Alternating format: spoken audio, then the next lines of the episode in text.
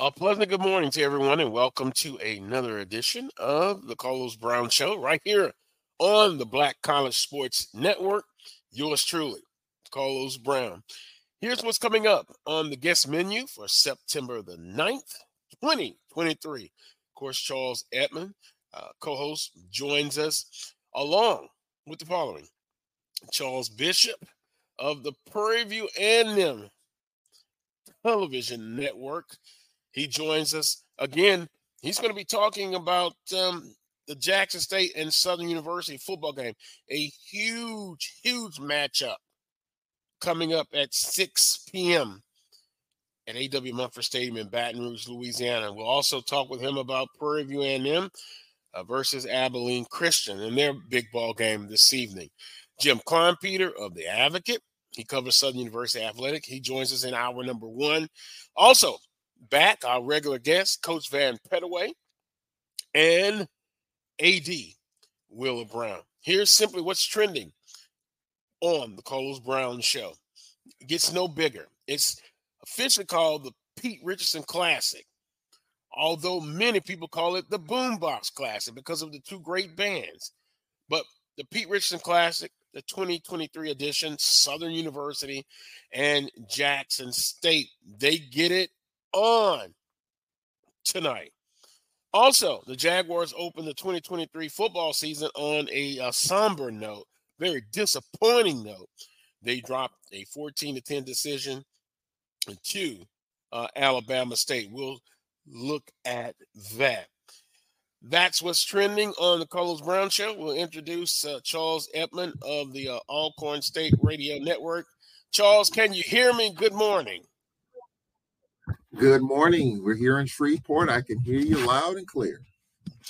Well, welcome once again to the Carlos Brown Show. And um, we'll start off uh, this show, of course, talking about uh, the Pete Richardson Classic, Southern and Jackson State. Now, you have to get accustomed this year of playing Jackson State early on in the season. Home opener also for Southern University. Both teams are coming off of uh, disappointing losses. Jackson State losing to FAMU. FAMU finally gets it done in a dominating fashion, although some would say it was a tale of two halves. But the first half, very dominant uh, for FAMU. For Southern University, quite simply, took the opening drive that they got the football, went down the field with ease, 7 0. Then they give up a big play on defense. Then they come back and kick a field goal, and, and you're up 10 points, scored. Didn't get anything else after that. So very disappointing. So, but it doesn't take away from the magnitude of this game. Now, we talked before the show.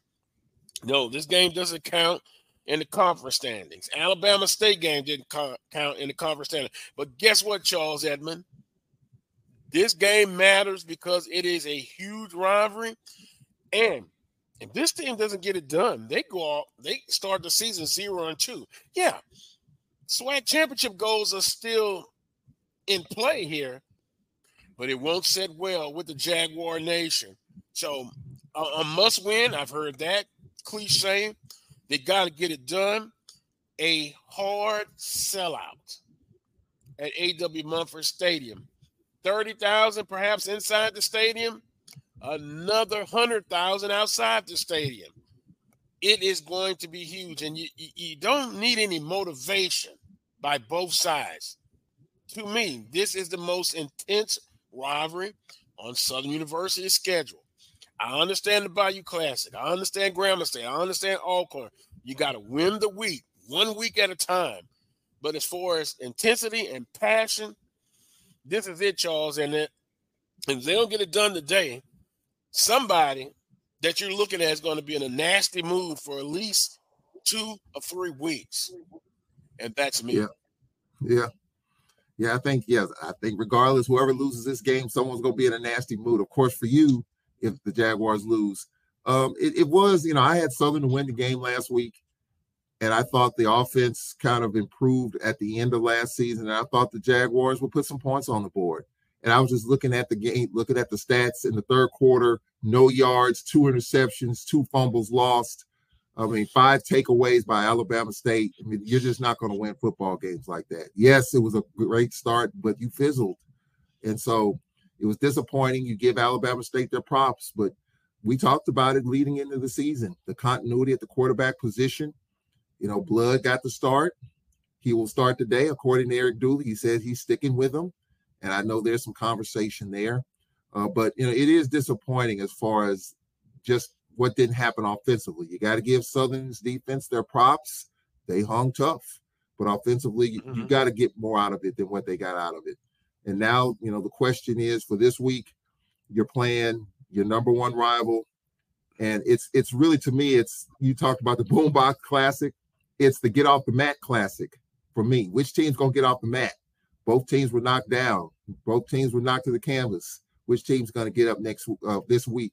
Get off the mat. And you know, for Southern, you start out 0 2, and we talked about it. It doesn't count in the standings. And I understand, hey, you want to win the week and all of that. And your goals are still intact, but you got to figure out a way to get it going. And you're at home, there's a lot of pressure. Can Southern win a big home early season game? Can they do that? And I think we'll find out today at six o'clock. Well, if I'm not mistaken, and uh, I'm sure if I'm wrong, people will tell me. Uh, under Coach Dooley, year two, I don't think they've lost a home game. Now, on the road's been a different story.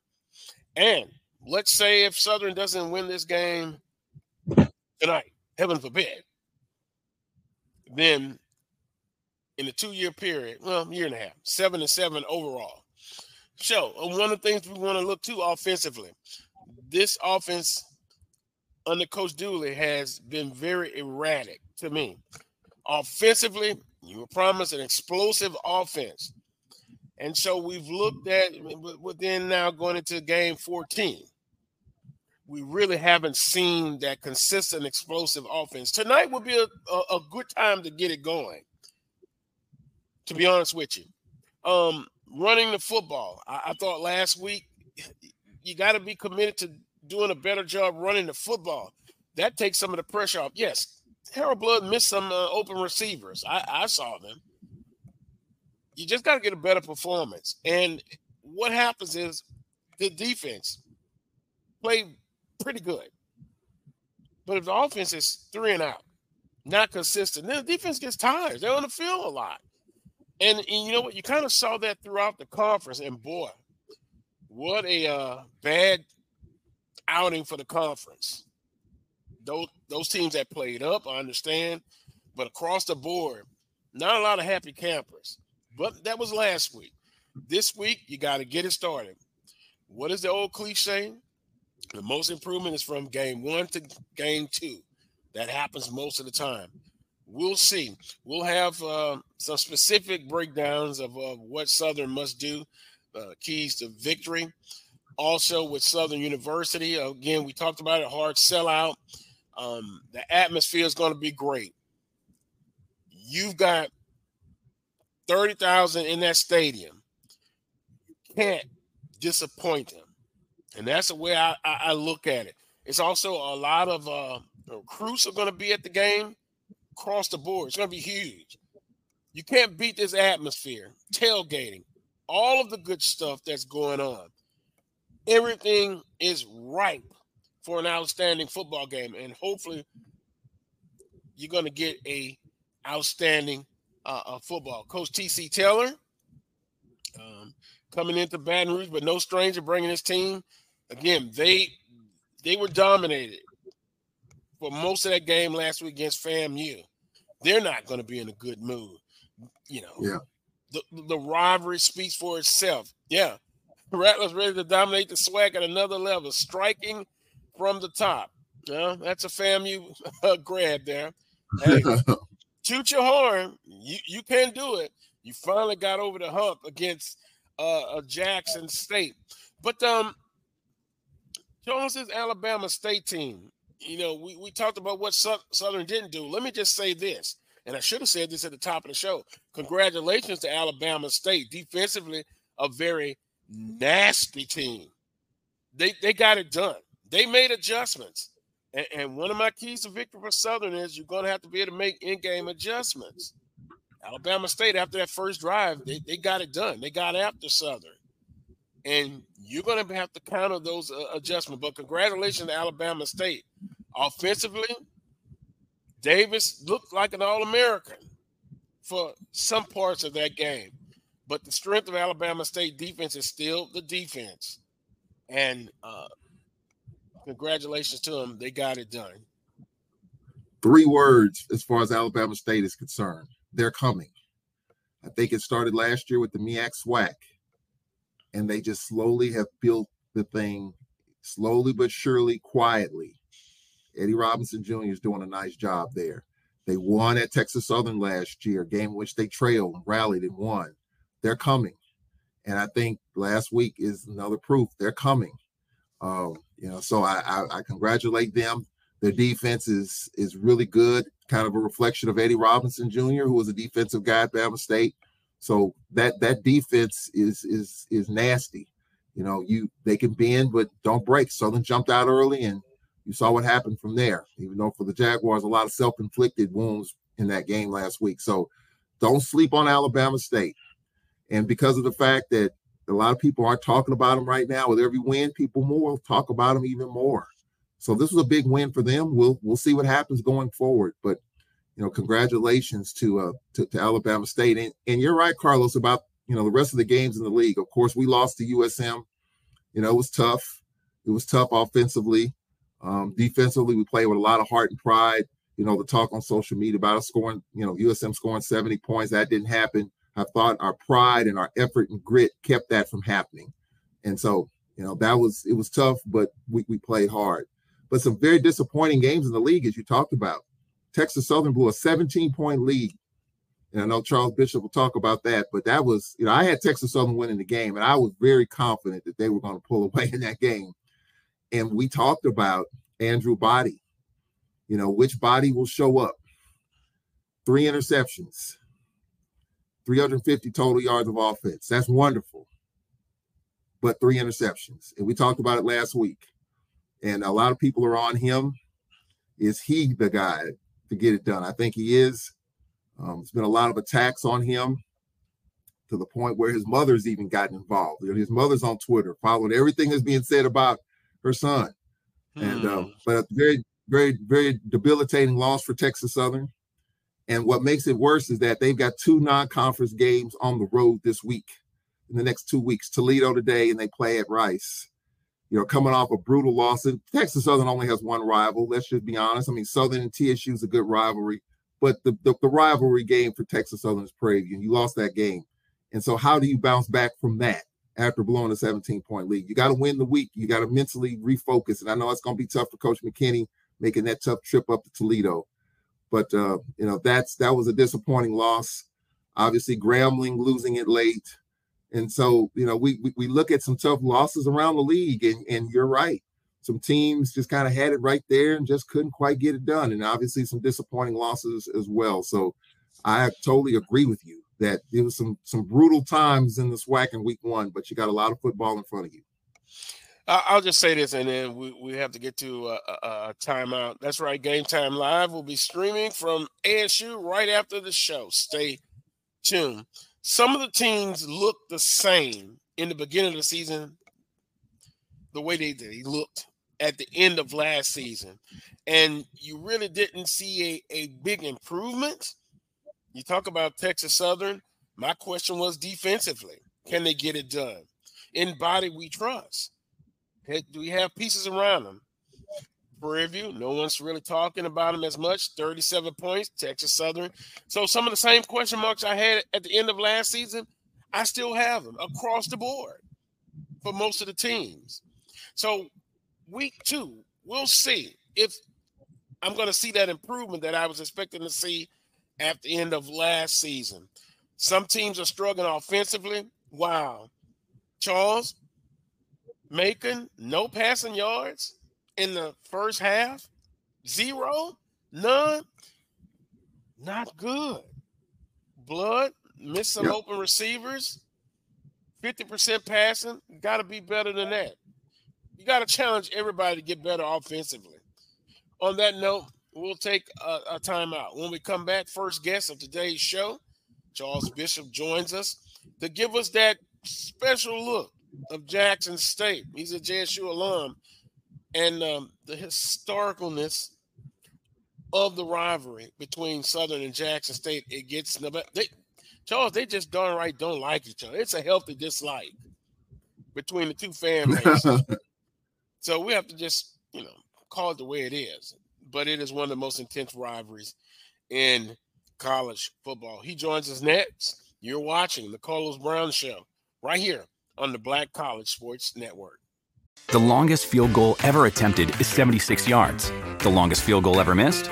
Also 76 yards. Why bring this up? Because knowing your limits matters, both when you're kicking a field goal and when you gamble. Betting more than you're comfortable with is like trying a 70 yard field goal, it probably won't go well. So set a limit when you gamble and stick to it. Want more helpful tips like this? Go to keepitfunohio.com for games, quizzes, and lots of ways to keep your gambling from getting out of hand. It's never too early to plant the seed, to share the tradition, and instill a sense of pride in your HBCU with your little ones. HBCU Pride and Joy Children's Boutique helps you share your school spirit with a wide selection of adorable kids apparel and accessories officially licensed from your favorite HBCU. Visit hbcupridejoy.com and follow us on all social media at HBCU Pride Joy on Facebook and Twitter. This is Brian Fulford. AD Drew and I are co-hosts of the BCSN Sports Wrap. We talk about all things related to HBCU athletics. From the games, teams, coaches, and fan interest stories, we cover it all. You can find our shows on Facebook at BCSN Sports Wrap, YouTube at MyJBN Online, and everywhere you listen to podcasts like Anchor, Spotify, Google, and Apple Podcasts. You can also find the show on the Jericho Broadcast Network's app. Make sure to download. We look forward to you joining the conversation and being a part of the show. I'm returning to Clinton Paris, and Tampa's my community. I grew up here, went to school here, and my wife and I make our home here. What makes Tampa special are its people. So when I represent someone injured in my community, it's personal. Call my office and speak to a real lawyer and not some referral service. I will fight the insurance companies to get the settlement that you deserve. At the law office of Clinton Paris, we take the pain out of being hurt. Since 2002, Empowerment Resources Inc., a nonprofit organization, has empowered more than 1,500 youth and adults in Duval and surrounding counties through its programs Journey into Womanhood, Girls Mentoring, Life Skills for Teens, and parenting education coaching. To get involved with programs, volunteer, or donate, visit www.empowermentresourcesinc.org. Follow us on social media, facebook.com forward slash empowerment.resources and instagram.com forward slash empowerment JAX. Let's face it, shopping for insurance can be time consuming. That's why when it comes to your auto, home, and life insurance needs, make things simple and trust the experts at Allstate. They will help you get the coverage that fits your needs while helping you bundle your life, home, and auto policies. Bundling saves you money, sure, but it also saves you time, so you can enjoy the things that matter most even more. Contact me, Tammy Haynes, your local agent, for a free personalized insurance quote. Allstate, are you in good hands? From novice to aficionado, find yourself here. High quality cigars plus personal customer service. Slow Burn is Waco's only mobile cigar lounge, featuring a meticulous, curated collection of premium cigars. Visit our website, www.slowburnwaco.com. That's www.slowburnwaco.com.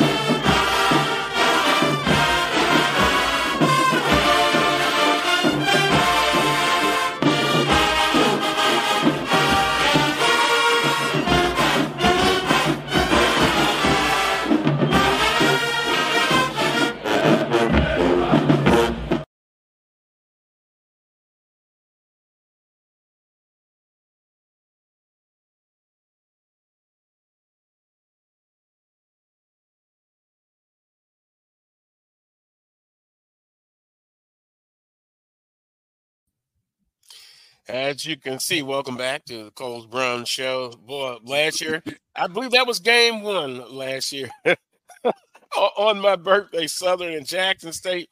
You can kind of see the intensity there coming in on the sideline. oh boy, it is always uh, a special time. A special time. First guest of today's show, Charles Bishop. Charles, someone says, and I think it was a family guy in, in the uh, EA. Please ask Brother Bishop about it. Ain't no fun when the rattler got the gun. Oh, wow. hey, they, they've been waiting for two years to say that. So, uh, to, to the Shots fired. Shots fired. Yeah. Wow. With between FAMU, Jackson State, Southern, Alcorn, the fans always have a great time. Uh, Bishop, welcome back uh, to the Carlos Brown Show. Glad to have you. Um, this rivalry, Southern and Jackson State, it is intense. You can use a lot of adjectives. Um, I, I know you wish you could be in, in Baton Rouge, but you'll come later in the season when View visits. Uh, talk about th- th- this rivalry uh, between two HBCUs in the state capitals of their respective state. Uh, the fan bases are alike. Great bands, just great atmospheres. What does it mean to, to you as a JSU alum? I mean, this rivalry, uh, man, uh, it's everything. And, and I, I, had to literally think about it this morning. This is literally the first time in 28 years that I have not been at the Jackson State Southern game.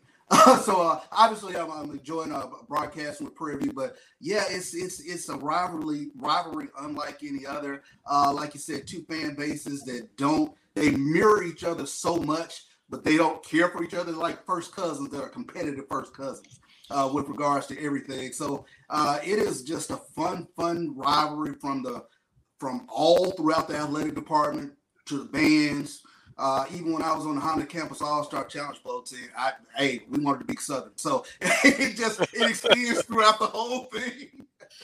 Yeah, and, and, my best friend sent me a text message. He was out early this morning. He was at uh, in Baker, a suburb of Baton Rouge, and um, he saw a guy with a Jackson State shirt on, and so they shook hands nicely.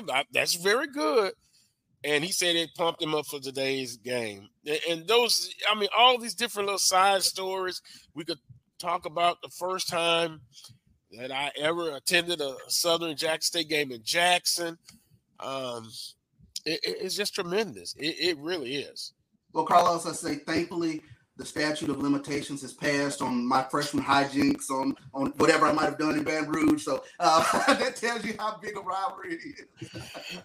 right, it, it, tr- tremendous rivalry. Um, both teams coming off of uh, disappointing losses, and I won't say which loss is the most disappointing because to each fan base is disappointing. I don't think it it, it makes the, the rivalry or the intensity of this upcoming game any less that both teams are coming off of losses because it is what it is. It, it, it will be an intense and for somebody, it's a it, it's a chance to get a win. And for whoever loses the ball game, wow, they're on a two game losing streak early on in, in the season.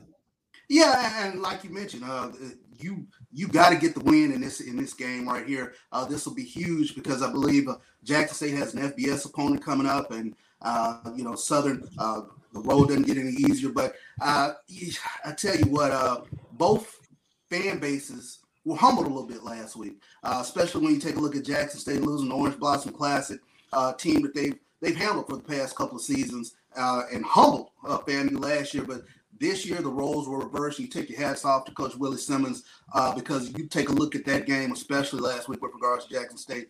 They whooped Jackson State up front, offensive line and defensive line, really punched them in the mouth from the word go, and uh, it was it was FAMU's day. Yeah, and, and you know, me and Charles was talking earlier, and Charles brought up the point that you know, for for Southern, the first two games are you know not conference games; they count overall in the standings. But I, I, I said, Charles, good luck. The Jaguar Nation, they they hear that, they see that. Well, guess what? They're they're not in a good mood. Yeah. After that loss, so this game, uh, it's it's still very very important, Charles. Um, yeah, they lose, they zero and two. It's not a conference game, but boy, it, it sets a nasty mood going forward.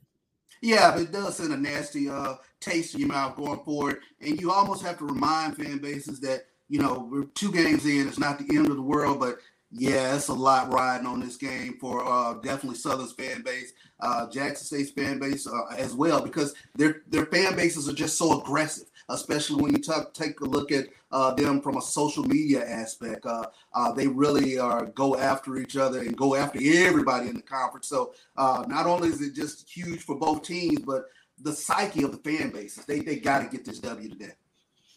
Charles Edmond, you, if you could talk to the Jaguar Nation, and since you are, try to convince them that hey, this game is important. It counts overall, but it doesn't count in the standing.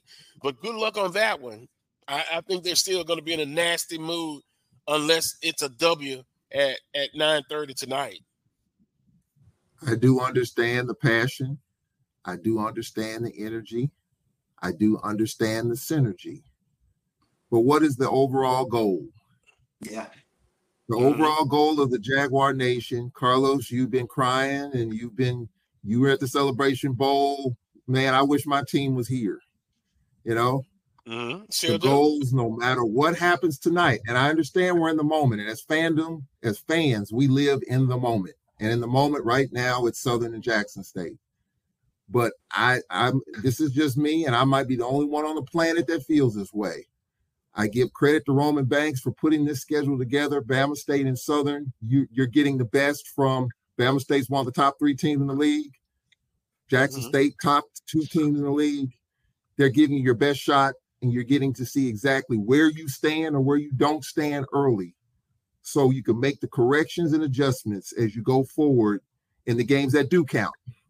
Because if you take advantage of this, get exposed right now, and it doesn't count on paper, and you run the table, you're going to be congratulated. And I'm, I'm going to do it. I'm going to say, Roman Banks, you did a heck of a job with this schedule because mm-hmm. you got a chance to see where your team was early on against two good conference teams. You make your adjustments. Now, whether Dooley does that, I don't know. But clearly, when you have that type of schedule, I wish Alcorn had that type of schedule, which we played Florida A&M and Bethune-Cookman early on. Game doesn't count. And you get to see where we are and then you run the table in the West. I would love to have that kind of schedule. I mean, it's not happening, but I think for the Jaguar Nation, yes, this was unexpected. Yes, you started fast last week, but you can't have five turnovers. You can't have the miscues that you had last week. The question of whether Blood's your quarterback, just like Tyler Macon, you talked about it. Zero passing yards. He had the 75 yard run, which was electric last week. Tyler Macon will start today. Fred McNair confirmed me the other day. He will start. He didn't do anything to lose that spot, even though Aaron Allen, the backup, did well. So, yeah, teams got to get it going. Southern's got to get it going. Jackson State got hit in the mouth. And I said this, Charles Bishop, this is the get up off the canvas game. Which team's going to get up off the canvas? Is yeah. it going to be Jackson State? Is it going to be Southern? The pressure's still on Dooley, Carlos. TC Taylor, yeah, this is first year. Yes, yes. Good win against South Carolina State. Bad loss last week. How do you respond? But the question for Dooley is can he get his team to the next level? And we'll see. Playing at home, we'll see. All, I'm saying is that this game could could help you in terms of seeing where you are and you win. It propels you. But if you keep making these mistakes in games like this at home, what's going to happen when you go to Alcorn, you go to Pine Bluff? We'll see. But I'm just saying this is a big game for Southern in terms of just trying to see where you are. But I'm looking at the bright side for Southern. It don't hurt you on paper. I would right. love to. I think every team in the league would love to have that. I mean, just in my opinion, I might be wrong, but I think mm-hmm. every team would love to have the schedule that Southern had. Question is, you're going to take advantage of it. Yeah, in, well, in essence, it's, it's like an NFL two preseason games. Is that is what it amounts to? So, but you yeah. know, I but I, I I understand it, but I I really don't, and and I and I wish every game would count as a conference. And I understand um, those two teams rolled off the schedule. So, you know, why not play them? but I just hope it's not an every year situation. But it counts. But it counts overall. And and the mindset is this: you got to win the week, and that's what they have to do. You know, I don't know if I wish everybody had that type of schedule, but let's just be honest. When someone rolls off a Southern schedule, what happens? Teams would want to play, especially when Southern travels to the respective stadiums. You know, the Jaguar Nation travels very well, among other teams in the conference. So, yeah, it's a good problem to have. But in the grand scheme of things, I, I wish these games counted in the conference, but they don't. So we must move on. They've got to win Yeah. today. And I still say, if you go down zero and two, yeah, your goals are still ahead of you. That is all the politically correct things to say and nice. And it is true.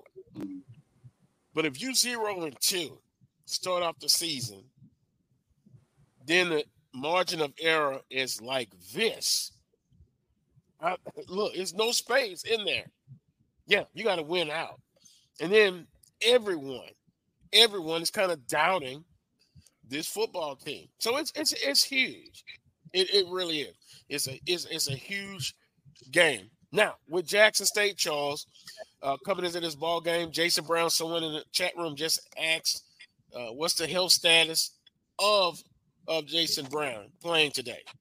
Yeah, I think Jason Brown is a starter until uh, otherwise, but uh, you want to see him get off the mat, uh, like Charles mentioned uh, this week, because uh, they got after him pretty good last week uh, in terms of that FAMU defensive line. But you know, I, what I want to see from Jackson State's offense this week is can they get back to that up tempo offense that we saw against South Carolina State? That was kind of surprising that they did not go uh, up tempo uh, against FAMU last week, and I and and just rhythmically they were just kind of out of sync offensively. So that's going to be a huge thing that I'm looking for tonight with regards to Jackson State. And then offensive line, can they have two good, really good running backs in Irv Mulligan and JD uh, JD uh, Martin?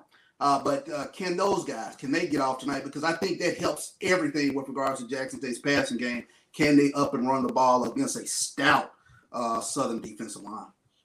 And you know, it's interesting, Charles Bishop and, and Charles Edmond. I wanted to say Charles and Charles. um, uh, with, with, with, Southern University, same thing. I, I think it's one of my keys. They they got to establish the run, and if it's not successful early on, still commit to getting the carries. But you you've got to establish the run because if you got to sit back and become one dimensional throwing the football, then I think it's easier for the defense to kind of just sit back, pin the ears, and, and come come after uh, Harold Blood. So some things never change. Mm-hmm. You got to be able to run the football, and you got to be balanced on offense. And with Jackson State, especially a young man who transferred in from Walford, uh, pretty, pretty, pretty good.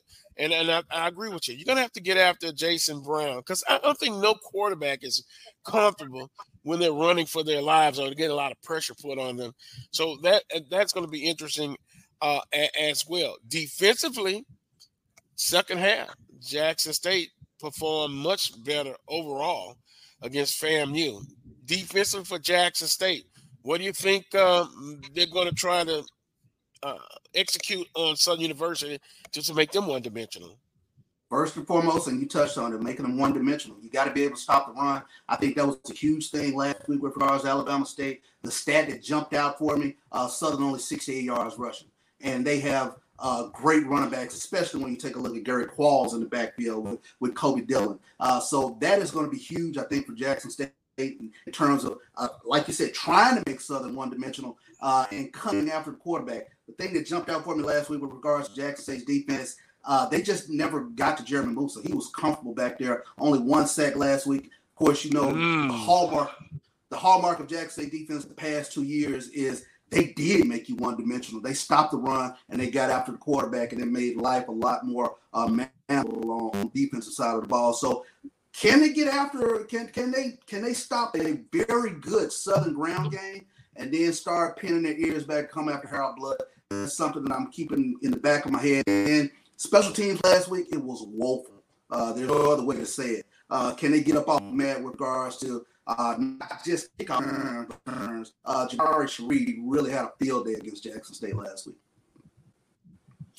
It's it's going to be interesting because you you look at both teams, and one of the things I said uh, offensive for Southern University, this offense um, to the Jaguar Nation was promised an explosive offense, you know, consistently each and every week. Right now, they haven't done that. Um, you know, could be for multiple reasons. You, you know, last week the opening drive they went to the tight end. Um, you didn't see a lot of back back outs as far as involved in the offense. And so, you know, Joseph said Dooley makes himself one dimensional. It's time now to to really step up offensively and see if this offense can be explosive. You got a lot of weapons, you know, so you got to utilize them. And yeah, if this doesn't happen this week, then it's going to be even more pressure, uh, uh as the person in the chat room talked about. Uh, and, and you you kind of hear that, you know, can you make adjustments? Or are you too one dimensional? Balance on offense is, the best. Um, advertisement for this this offense and to, and to execute and, and and get it done, Charles Edmond. Yeah, that's you know that's why when people talk about Alcorn, my team, how we always have been able to run the football, and the thing is, we stick with the run even when it's not working. It wasn't working last week, with the exception of the one big run that Tyler Macon had, but we still stayed with it. And of course, we fell behind. So, how committed are you? If you have a good running game, how committed are you just to stay with it, even though it might not be working at the time? Because it does make you one dimensional, but you still have to run the football. You still got to keep the defense honest. How patient are you to stay with it? And I think that that's the key for a number of teams across the league because you you do see teams get pass happy a lot. And of course, when you're doing that, you know, you, you set yourself up. So you got to be able to run the football at least to keep the defense honest. I think, and Carlos, you always, you know, promoted the running back room for Southern University, and they've got a bunch of really good backs. The mm-hmm. question is, will they be util- will they be utilized more so to keep that Jackson State defense from being as aggressive? Because if they're pass happy, Jackson State's gonna come after you. But I, I want to ask Charles Bishop. I watched the game last week, and it just mm-hmm. seemed, you know, was Florida A&M just that good, or was Jackson State overall just out of rhythm, out of sorts? I didn't see the same synergy, the same energy from Jackson State, you know, the fire and brimstone that I saw in Atlanta. So I don't know. I mean, you you kind of know how those dynamics work with your team. Was it just more FAMU or just Jackson State just didn't bring it? I think it's a little bit of both. I mean, I think uh, TC Taylor touched on the fact that he didn't uh, that that team was not as up, uh, and for whatever reason, uh, you know, maybe you buy into the headlines a little bit, and that's unfortunate because uh, Jackson State for the past two years has definitely had a, target on the back, but uh, it kind of goes into you just can't roll out the theme, and that's, that's the end of it. Can't just guard the yard. Mm. That's that. No, uh, FAMU came out and punched them in the mouth from the jump. So you know you have to come with it first quarter throughout. I think they stabilized things uh, in the second half. I think the defense did a much better job, but uh, it was almost as though you know we're here, we got the Jackson State brand. That's that. Uh, and FAMU was not hearing any of that. I think they definitely had a, a bigger chip on their shoulder, uh, and they set the tone. Marcus Bailey, 96 yards from the jump. Yeah, yeah. In the, in the previous year, 59 to three. Um, yeah, and, and, we were talking about it. if not this year, when? And so um, I agree with you. FAMU had a, a, the bigger chip on their shoulder, and and I also agree. You, it could be two things at once. And, and in this case, FAMU won it. I think Jackson State came out and hey, they were confident, but FAMU took it to them, and they got it done. Uh, Bishop, if Jackson State wins a ball game tonight, it will be because of what? Uh, they played fast. They played uh, uh, control defense. I think that was one of the things uh, uh, that was touched on a couple times this past week by uh, TC Taylor. But uh, for me, if that running game gets off, it opens up so much for Jackson State. And you really kind of saw that first week against South Carolina State. it really opened up things downfield for a guy like Rico Powers who can fly. Uh, a guy like uh, uh or, Spencer, uh, Isaiah Spencer, I should say, who can fly downfield. You get a chance to see that team guys like J.D. Martin and Irv Mulligan are pounding you in between the tackles. Uh, so that would be huge for me to see if they can do that. Uh, but if they get the running game up and going, I think that just means the world for this Jackson State offense. Have to do this quickly. Prairie View hosting Abilene Christian, a big victory, uh, overcoming a 17 point deficit last week. Uh, where does Prairie View sit mentally now, playing uh, out of conference, which we desperately need to win for a conference at home against Abilene Christian? Plays into the theme that Coach Bubba McDowell has been talking about all camp finish the game. And this was a team that was down 34 17 late in that ball game. And somehow, some way, they made the plays in the fourth quarter to send it in overtime and win the ball game. But uh, psychologically, uh, they believe now. They believe that they're conditioned. And that's one of the things that Coach McDowell touched on. Uh, he thought they were the fresher team going down the stretch, and he said, you know, putting guys through the paces of this triple uh, degree uh, uh, camp. that really paid off with regards to their Prairie View team last week. and once they settled down, they started making plays. And you take a look at both both teams; they really match up very well. Both veteran offensive lines, big offensive lines. Both teams like to run the ball. And, and Coach McDowell said it's going to come down to some one-on-one matchups because uh, both teams at, at, times they're going to have to slide safeties down because uh, you're trying to get that extra man in the box to try to protect against the run. Who can win their man-to-man matchups down deep and, and get some big plays over the top? Well, I'll have my prediction. Uh, thanks for that information uh, later in the show, and uh, we we have some guest uh, predictors. And um, I didn't do too bad last week. Um, didn't get them all, but hey, in the uh, 75 to 80 percent percentile. So I, I, I, will take that. No, can't beat that. Bishop, appreciate you once again. Have a great broadcast tonight, and um, pulling for pulling for Prairie View. Got to win these non-conference matchups. Oh, they Got desperately it. need it. Take care. All righty. We're, boy, we, we're overdue. 1144 uh, for a, our next guest. We're going to take a time out when we come back. Uh, Jim Kleinpeter, he's got his keys of victory uh, for, for Southern University, but we'll talk about Southern and Alabama State last week, the mindset coming into uh, this week with Jackson State. Up next, Jim Kleinpeter of The Advocate. You're watching the Carlos Brown Show right here on the Black College Sports Network. When you need mealtime inspiration, it's worth shopping Kroger, where you'll find over 30,000 mouthwatering choices that excite your inner foodie. And no matter what tasty choice you make, you'll enjoy our everyday low prices, plus extra ways to save, like digital coupons worth over $600 each week. You can also save up to $1 off per gallon at the pump with fuel points. More savings and more inspiring flavors make shopping Kroger worth it every time. Kroger, fresh for everyone. Fuel restrictions apply. Itchy, squirmy, scratchy, family not getting clean? Get Charmin Ultra Strong. Go get them! It just cleans better. With a diamond weave texture, your family can use less while still getting clean. Goodbye, itchy squirm. Hello, cream bottom. we all go. Why not enjoy the go with Charmin? At Hampton Law, our primary goal is to provide non traditional yet effective solutions and redefine the approach to client legal concerns.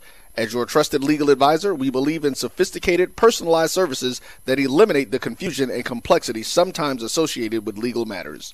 Our high standard for client care and concern, coupled with our extensive legal knowledge and skills, make Hampton Law a resource focused on the protection of the client's interest and overall goals. We value our clients and truly enjoy working with them. Visit thamptonlaw.com to conveniently schedule an appointment online. Tamika Hampton Esquire, 1631 Rock Springs Road, Suite 336, Apopka, Florida. 407 494 1471. thamptonlaw.com. Nope. Nope. Come on, him? Ooh, I like him.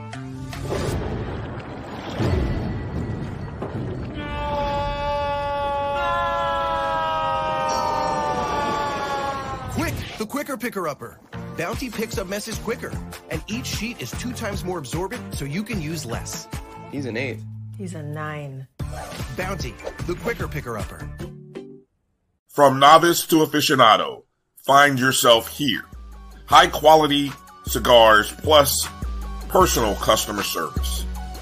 Slow Burn is Waco's only mobile cigar lounge, featuring a meticulous, curated collection of premium cigars. Visit our website, www.slowburnwaco.com. That's www.slowburnwaco.com. Stride K 12 powered schools are ready to put over 20 years of being a leader in online education to work for you. Dive into curriculum design for the online classroom. Team up with state certified teachers nice. trained in virtual instruction. Take control of your child's education journey. Discover the power of personalized learning with a leader experienced in preparing kids for a future they can be excited about. Take charge. Stride K 12. Enroll now for the fall.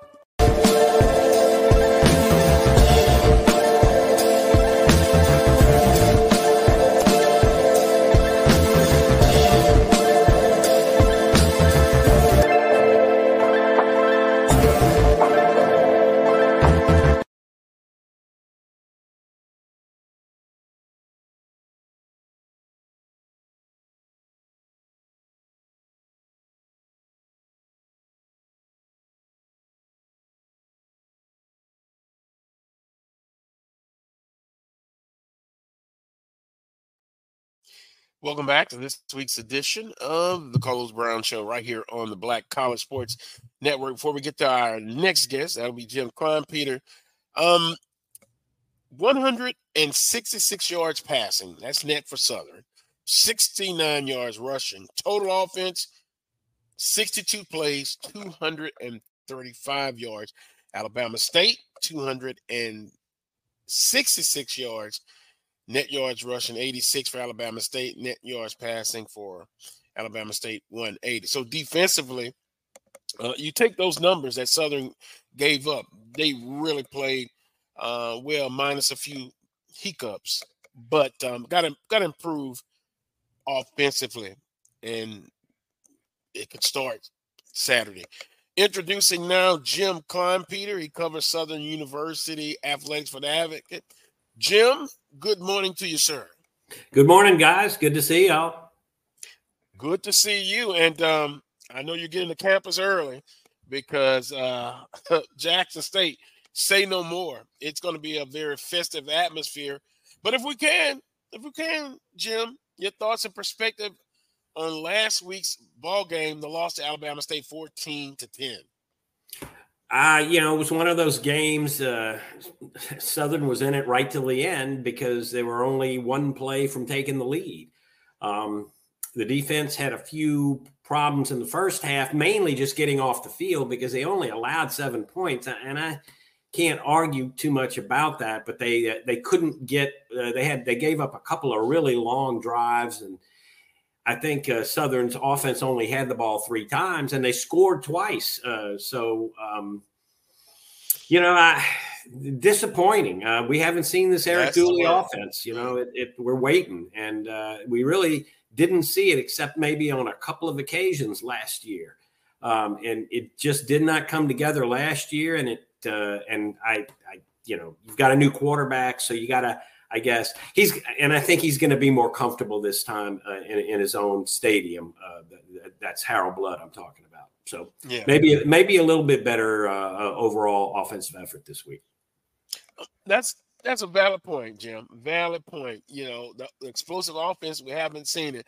I I jotted down some notes and I, and I could just call it what what we found out or what I found out. And let's see. Everyone can agree or disagree. It's uh that type of show. Southern must improve offensively, be consistent, and finish. Defense can be special, must improve getting off the field on third down. And Southern must be able to commit to run the football and have uh, some some success. And the Jaguars must finish ball games 60 minutes. Anything's way off base with that, Jim?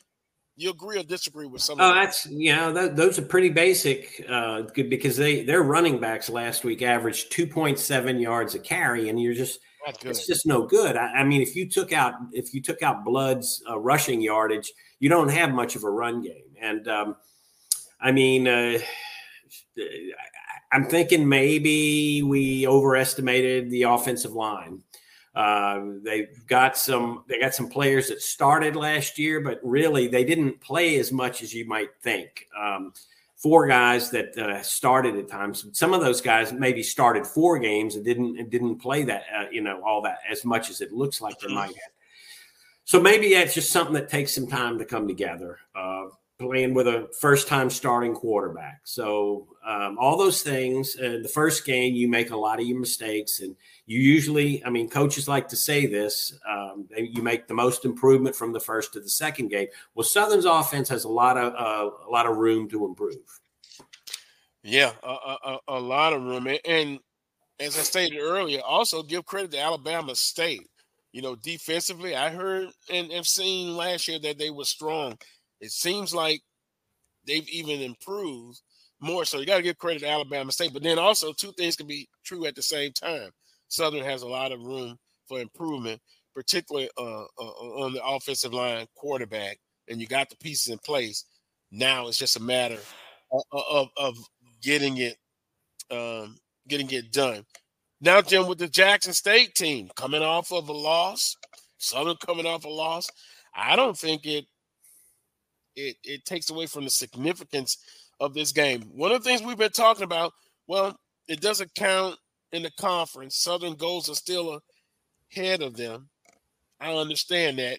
But boy, this I don't know. To me, this game is it's still important. It's really important to showcase improvement and, and getting things done. Absolutely, because Southern starts conference play the following week. Um, you better have a, you know, your your flaws. You, you better have a, a, an understanding, at least an understanding of them, and a, some control over what you're going to do about them. And um, Southern's got to score more than twice in a game, uh, it's just you, ten points. You just not going to win in, in, in, too many games. You got to score twenty four or more, um, and even that's not always enough in a SWAC game. So yeah, and and I don't, you know, I don't want to blame everything on um, Harold Blood. I think there were some things he did pretty well, and I think he he can still be a, the quarterback that helps that that that they need. Um, he's got to get some help, and he's got to his his wide receivers have got to help him. Um, you know, I, I, know there was one throw that he made that uh, he he double pumped. He just hesitated just long enough when that when he threw the ball, got batted down. It would have been a touchdown if he if he just throws the ball on first instinct, and that's that comes with playing experience because you don't want to make a mistake. But he had his man open, hesitated just a fraction, and the defensive back was able to run over and knock it down. Those are the kind of things you, you hope you see him uh, eliminate. And, and, then if you go back, Charles, um, the the first drive you saw them go to the tight end a couple of times. Um, they, they, they they did a good job of getting the ball to playmakers, and then it seems like hey, it, it went away after that. But again, that you have to give Alabama State some credit. They made some adjustments. But with that being said, hopefully, guys, this offense uh, will we'll get some help. So as you stated, it won't just be all on on, on Harold Blood, but utilize every weapon that you have because I think you're going to need it against a, a very tough uh, Jackson State defense. Are you talking to me or Charles? Either oh, one. Oh, Either yeah, one. yeah. I mean, I I think clearly, um, for me, just settling the quarterback down a little bit mm-hmm. is is definitely the, the key. You're running back, your running game is the quarterback's best friend. You know, we struggled with that against USM last week. And so I think, you know, when you have a, a starter in Tyler Macon or Harold Blood, whatever the case, you gotta you gotta get settled in. And it just took a little longer for us it, even though Southern got up to a really good start, you got to stay committed to what you do in running the football. And even though, as Jim, as, as you mentioned, he had some receivers uh, there. I, I have a question though, in terms of you know, there's questions about the situation there with with Blood starting, and Dooley said he's going to start again this week. What, what what are your thoughts about that? Is it too early to just scrap things, even though, as you mentioned, conference starts for real next week? The games count on paper next week. Uh, what what are your thoughts about the whole QB situation there? In terms, some people feel like blood's not the answer, but it's it's too early to scrap the thing. And to me, to to make anything you know make any significant changes at that position. No, I mean, I, I in fact, I, I, I said, you, you, know, he he played, he didn't play all that badly. He, he had the turnovers. Uh, he did great on the first drive, first two drives. He had them moving.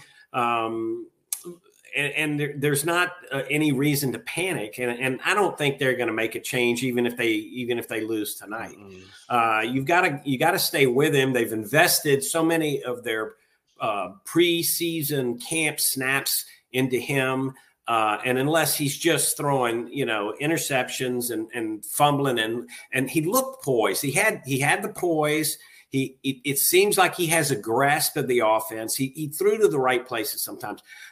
That's his first start, and you got you got to give him a pass on his first starts. Like I said, some of these things will, will eventually, you know, he'll stop making uh, these tiny little, like I said about, you know, the recognition mistakes where if he just throws the ball on instinct and everything will come to him on instinct, and that's what you want him doing. Um, then uh, the, the rhythm of the plays are, are, not upset. I thought he made some outstanding throws in in uh, in in the first and in the second half, but you know, you got to come back and do that every play, or you or you got to do it at least once every three downs so you can you know move the chains. And that's they just didn't move the chains after the first two drives. Uh, a hundred yards in the last in the, most of the last three quarters uh, is just not enough offense. Um, and they, and they hurt themselves with the penalties too. Two two holding penalties, the only two holding penalties in the game, uh, just completely stalled two of their drives. And Yet they're still right there with 40 seconds left in the game. They get the ball back, and if you know you, you run your two minute drill, and you know maybe you get you, you can win the you know pull it out. They were right there till the end. So you, you can't say I don't think that they I don't think they quit on either side of the ball. They just made too many mistakes. But you can't keep saying we made we got to correct our mistakes every week because pretty soon it's week six. All right. And why are you making these mistakes? So yeah, I mean, they better show that they've cleaned up and, really, I mean, they were a heavily penalized team last year. They only had six, but boy, three of them were just really, really In crucial times. Yeah, it just just took them right out on offense. So yeah, I mean, let's see some uh, improvement on the mistakes. Let's see some offense because uh, we haven't seen that. We're visiting with Jim Kleinpeter. He covers Southern University athletics for the Advocate. Um, Jim, your keys to victory for Southern University. I, I got a chance to uh, look at them earlier, but for, for our audience here, Southern wins the ball game. What do they need to do? Well, I'm gonna, you know, it, it's easy, you know, to come up with the everybody needs to run the ball. Yeah, I, I get that. Both te- both teams are going to want to do that. Um, I, think Southern needs to get their fans excited, and I think you're going to see that tonight. This game w- will have them excited. They're going to have an, some LED lights uh, are, that are supposed to uh, go off tonight. It's going to be going to going to create a little more, um, you know, intensity maybe with the fans, uh, and and that does a lot for a football team. You know, you you you feel that the players talk about it all the time. They get vibes. They get actual vibes from that, and um, they need to take advantage of that because you're not going to get a, uh, you know you're not going to get an atmosphere like that every week uh, and mm-hmm. if you want to get back this this is a good a setting for southern to get back and you know jackson state's coming into a snake pit and if you remember two years ago the last time jackson state was here they barely escaped and that was a, a lot better jackson state team than southern's going to be facing tonight so Southern's capable of winning this game. I, I, picked against them. I just because I just haven't seen them. Uh, I, I, just don't know that. Uh, you know, I, I, don't have a lot of confidence in in in this in their offense that they're ready yet. And you know, we talked about it. This is a perfect time for them to get it right, to to start that engine. Because if you look at it, and correct me if I'm wrong, Jim, under Coach Dooley, they're undefeated at home, I believe. Um, but on the road they've struggled. Yeah. And so this will say if Southern loses tonight, I think they'll be seven and seven in 14 games under under Coach Dooley. And so you you said it. The atmosphere is there, the crowd is there. They're clamoring for the offense to explode and be consistent. This is the time to get it done. And so um, hopefully, hopefully it'll happen. You won't have a, a, a, an electric atmosphere at home the rest of the year like this game. Homecoming is homecoming, I understand. But here is an opportunity to win and get the fans engaged and set it up for the rest of, of the season. Not a conference game. I understand that, but it is important. And try to convince someone if it doesn't go right tonight. You can say it, well, they're still their goals are still ahead of them, but they just kind of take something off of it. And then you'll have doubts with this team yeah, no matter how much this isn't a, a, conference game, it's it feels like a conference game, and and it, it's not an excuse for not playing well enough to win. You know, you can't say, "Well, we weren't motivated," because I'm sorry that that won't fly. You know, yeah. uh, and just don't say it, but but take advantage of this opportunity. Take advantage of, and I think uh, I, I think people put a lot of heat on quarterbacks but quarterbacks have so much of, of, the offensive responsibility on them. They touch mm-hmm. the ball every play. Everything they do affects the play. If they just mishandle a snap a little bit, it can throw things off. If they if they don't uh, if they don't do their fundamentals, you know, maybe the pass comes in a little high and, and it's intercepted. You know, those guys have got a lot of pressure. It takes a lot of mental uh, toughness. Uh, you've got to uh, be able to to move on from the mistakes and, and I really think when you're making your first start, you're going to make the most, that's the most mistakes you should make in any game. And that was a good defense he was going against, a good defensive coach. knew how to handle Southern. You, you notice what they did. They didn't try to do anything too fancy. They tried to hold on to the ball, and that's what they did in the first half.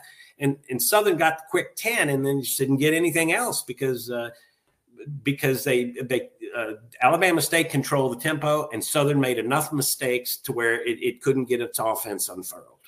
Their best offense was their defense, Alabama State, and it's, it's equivalent to a basketball game. You know, you got an up tempo team that wants to play up tempo. We'll make them do something they don't like to do. Play half court. That's a good metaphor. That's a perfect uh, comparison. Absolutely and and it, it, worked. So congratulations once again to Alabama State. Jim, appreciate the time. Uh, get on campus a little early oh, oh, I learned my lesson.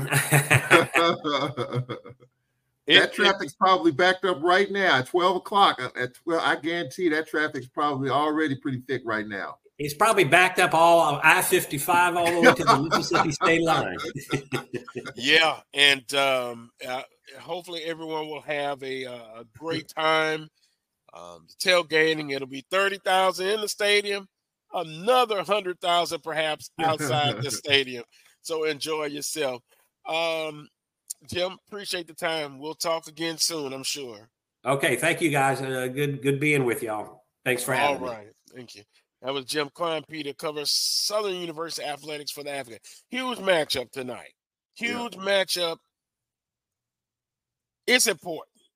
Yeah. It is important for several reasons.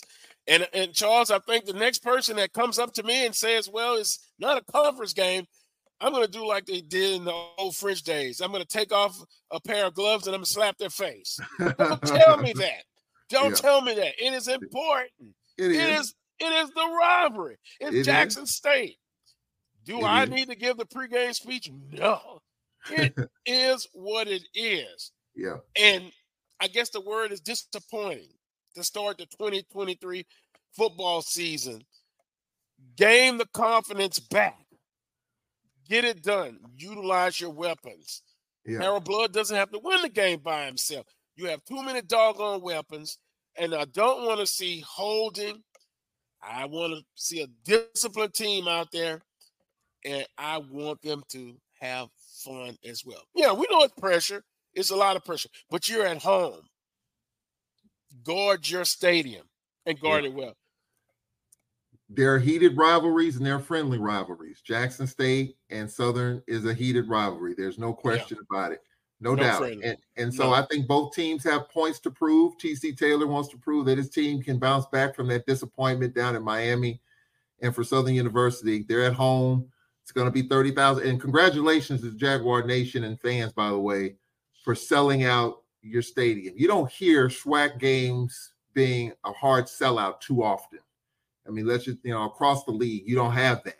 And so for Southern and their fans and everyone involved to pack the place, I think that is awesome. And if we can all do that for all of our games, that's just my diatribe with that as far as fans. I think that will be wonderful. So I'm glad to hear a hard sellout for a SWAC game because you don't get it too often. You just don't. And I'm, I'm glad that's the case. And I hope that continues throughout the league. JSU fans, welcome. Not the first time for some, some for the first time. Also, yeah, Baton Rouge is going to be congested. Grambling State and LSU tonight. But guess what? I, am just going to be brutally honest. It was a hard sellout for Southern and LSU last year. I don't think you have that type of sellout this week. But it's historic for Grambling State. They're playing. You, you want to say something, Charles? Yeah, it, they they did announce. I think LSU announced early in the week that the game is sold out. Hmm. it, I mean that, that, that's what they put out there on social media. It is it is a sellout. Um, but a couple weeks ago it wasn't. It got to a point. I don't know if you saw it that people could buy tickets for fifteen bucks because they they were trying to they were trying to sell it out. And I don't know if you know if if they sold a bunch of $15 tickets, I'm sure that they did. But it, LSU did announce that the game is a sellout. So that's and they put I'm it on social I'm a, media. I'm gonna have to look that up. Sellout versus a hard sellout. Oh yeah, yeah. What what is what is the difference? I, I, I was going to ask you about that. What is the difference between a sellout and a hard sellout? Help me with that. Well, I, I think my colleague Dr. Cavill uh, explained it in our group text message.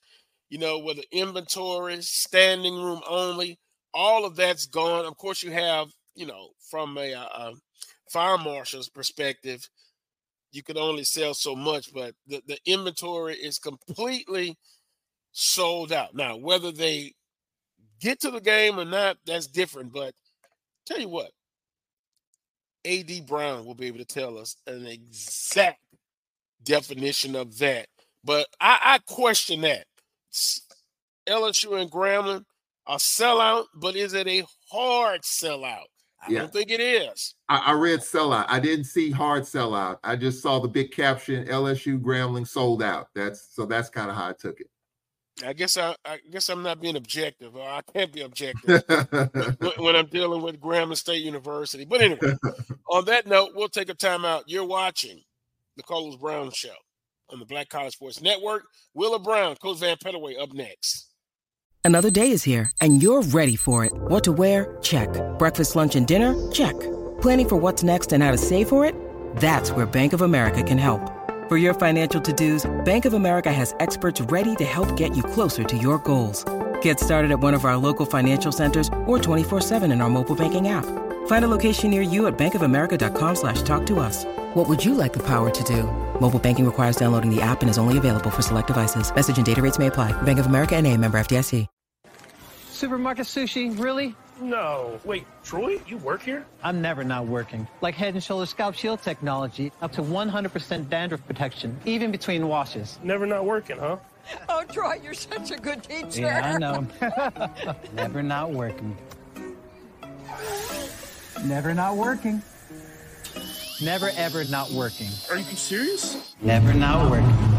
Dandruff protection that's never not working. Head and Shoulders Scalp Shield technology. The human voice has always connected audiences with experiences. Major brands all across America have trusted Keaver's voice time and time again.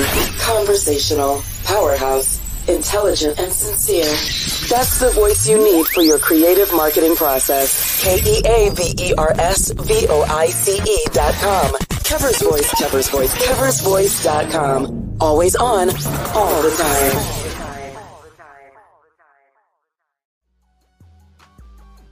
This is the Dean of the College of HBCU Sports, Kenyatta Cavill of Dr. Cavill's Inside the HBCU Sports Lab with Mike Washington and Charles Bishop. Come mix it up in the lab where the course lecture is in session every Tuesday from 6 o'clock p.m. Central Standard Time on Facebook Live, YouTube Spreaker, or the BCSN app. As we discuss all things about the HBCU sports culture, including exploring the week that was in the sporting HBCU diaspora as well as the upcoming week of HBCU Sports. With me, the Dean, the College of HBCU Sports, on Dr. Cavill's Inside HBCU Sports Lab with Mike Washington and Charles Bishop. Course lecture dismissed. At Hampton Law, our primary goal is to provide non traditional yet effective solutions and redefine the approach to client legal concerns. As your trusted legal advisor, we believe in sophisticated, personalized services that eliminate the confusion and complexity sometimes associated with legal matters. Our high standard for client care and concern, coupled with our extensive legal knowledge and skills, make Hampton Law a resource focused on the protection of the client's interest and overall goals. We value our clients and truly enjoy working with them. Visit thamptonlaw.com to conveniently schedule an appointment online. Tamika Hampton Esquire, 1631 Rock Springs Road, Suite 336, Apopka, Florida. 407 494 1471. thamptonlaw.com. Majesty is a premium health and wellness tea line focused on bringing delicious yet healthy tea blends to the community. Filled with an abundance of vitamins and antioxidants, we work to blend teas with exotic spices and fruits to produce scrumptious and wholesome beverages. So check us out at mymajesteas.com. That's M Y M A J E S T E A S.com. My Majesteas, an Urban Passport member.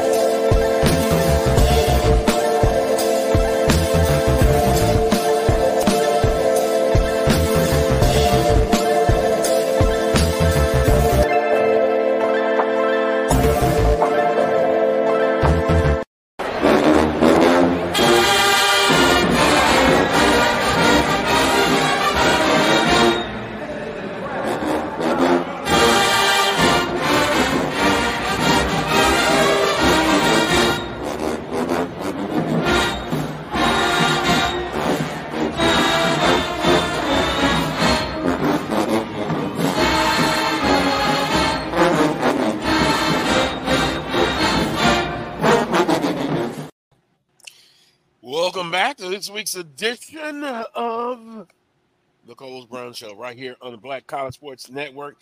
Boy, I feel good. Wheeler Brown, AD Wheeler Brown back. Coach Vann Pettaway is back. Charles Edmond is here. Good afternoon, gentlemen. And Will, yeah. the definition of a hard sellout. I think I butchered that one, but uh, I, like a point guard, if I can't get it done, I can get the true definition. What? Tell us a true definition of a hard sellout. And Carlos, I don't know if there is a quote unquote true definition okay. of a hard sellout. Yeah, I mean, in in my world, a sellout is a sellout. Uh, you know, if if you've sold every ticket, every space that's available, that sort of thing, uh, if you want to call that a hard sellout, I guess you can. Uh, but the bottom line is a, a sellout is a sellout. So if you have nothing else left to sell, you know, whether it be standing room only, whether it be tickets, you know, whether it be seats, that sort of thing. To me, that's that's as hard a sellout as you can get. I mean, are we talking about time frame here?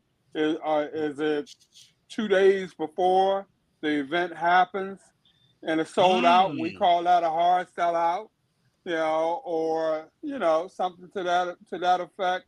I mean, I, I guess you could talk to probably four or five different people and maybe get four or five different uh, versions of it. But to me, Carlos, in my mind, it's a phrase somebody made up uh, in terms of, you know, trying to sensationalize uh, one thing over another. a hard sellout versus a regular sellout or what have you. My my my game is better because it was a hard sellout. Your game is is not as good because it didn't sell out three days beforehand or or what have you. So that's just my thought on it. Interesting. Well, let me be arrogant as a Southern alum. I'm good at that. It was a sellout quicker with LSU and Southern last year than Grambling State and LSU this year. So I'm being very arrogant right now. It's historic for Grambling State. Talk to people who were there last year, said it was the equivalent of a Alabama LSU football game. You couldn't maneuver. If you didn't get to a certain spot, you couldn't move. Some people were on campus at eight o'clock and still didn't make it to the game. wow. So I'll just leave well, it at that. Bottom bottom line, Carlos, LSU were the ones who laughed all the way to the bank at the Well, end of the day. Right. I mean, so I mean, they utilized us to help fill out their stadium, and they could probably say, you know, that most of their games are a sellout anyway, whether it's a hard sellout or, or otherwise. But I mean, great marketing on their part, what have you. I mean, they gave us a few dollars to, you know, come in and and play them that sort of thing. But you know, bottom line was the the winners at the end of the day, you know, was was LSU. Right. Well- but, but I also think that the other thing that that is good for for our schools, they want that band there. And their fans are coming, a lot of their fans are coming out to see those bands. They they they enjoy what's happening with the HBCU bands, and and uh, you can hear the flavor of HBCU bands all across the SEC. And, and, and I think that's a testament to the work that our, our band directors and our bands do. And, and I think that's that's part of the package when they bring us in. Their fans want to hear those wants to when they want to see the bands. And guess what? Southern got a total of 750,000. It was reported. Grambling State got the same deal. So we shall see. But should about that have been? But should that have been a million dollar game? I mean, I know you're just coming down the street, so you're not traveling far, and you know all of the little nuances that kind of go with that, that sort of thing. But realistically speaking, ideally, you know, you're talking about one of the top teams in the country, and LSU, you know, would have really hurt them to make that guarantee a, million dollars, especially Oh, I would have taken it. especially especially considering the fact that the band was coming also, Mm-hmm. and you know, I'm sure that the ads had to kind of split some of that cash with the band, so you know, it wasn't a 750 for the athletic departments at those institutions. Oh, You I know, would've- so oh, I I'm just taken kind that. of I'm just kind Yeah. of playing devil's devil's advocate with that. I mean, you know, mm-hmm. granted, like I said, you're just going down the street, so you know your expenses are minimal, that sort of thing. So I'm sure that probably had a lot to do with the you know the the final tick, but you know, upwards of nine hundred thousand, nine fifty, somewhere in that range, to me would have been a more acceptable type of figure. I, I would I would say that it's about willing and able. I think every school in the SEC is is able to pay a million dollars, Mhm. but are they willing to pay a million dollars to a FCS school? Probably not. And, and I agree with you. I do think that that should be the case.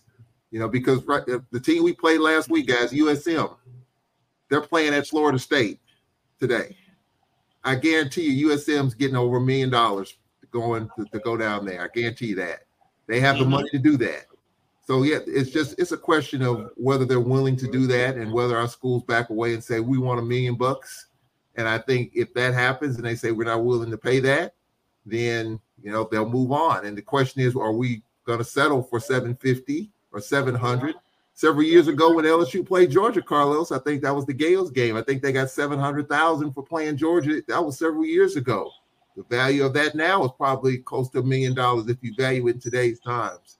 So I do think, like Wheeler Brown said, I do think a million dollars should be the standard for those for these type of games now. Um, but I don't think it, it'll happen. I don't think LSU will play an FCS school a million dollars. Maybe eight hundred thousand, maybe, maybe nine, maybe. But I don't see a million dollars. That's just my own personal opinion. They can afford it, but will they do well, it? Well, we'll go back in time a little bit. Like Nicholls State comes on the schedule uh, next year. McNeese, they didn't get seven hundred thousand. Correct me if I'm wrong, somebody. So, I agree with Wheeler. Yeah, you you're in a capitalistic society. If I can get a million dollars, darn right, I'm gonna try to get a million dollars. But the question is, Wheeler, 750, 50,000 to the Southern Foundation, 700,000. Ex- expenses are probably very low. Would you have taken that 750,000 if you were the AD at Southern University? Or you Yes, I would I would oh, take Oh, it. okay. There's no doubt about that. I'm not I'm not going I'm not going to turn my collar down on that one. No, no, no doubt. You- you had me worried no, there, No Will, doubt about that. no, no doubt about that. So I mean that goes without saying. But you know, knowing that I'm going to have to share some of that money with the band, you know, however much that may that may be, you know, I'm going to try to kind of get that north of I'm gonna say at least 850, 875, somewhere in that range. You know, knowing that I'm gonna have to give the band at least maybe a couple hundred thousand or what have you. You know, I I, I want to part of me want to be selfish and bring back as much as I can for my department. Yeah, and uh, you know, so I, I want to try to look at it from that point of view. Either that, or just have the band director kind of make his own deal with uh, with LSU to, you know, see what they can get individual of the uh, of the football contract.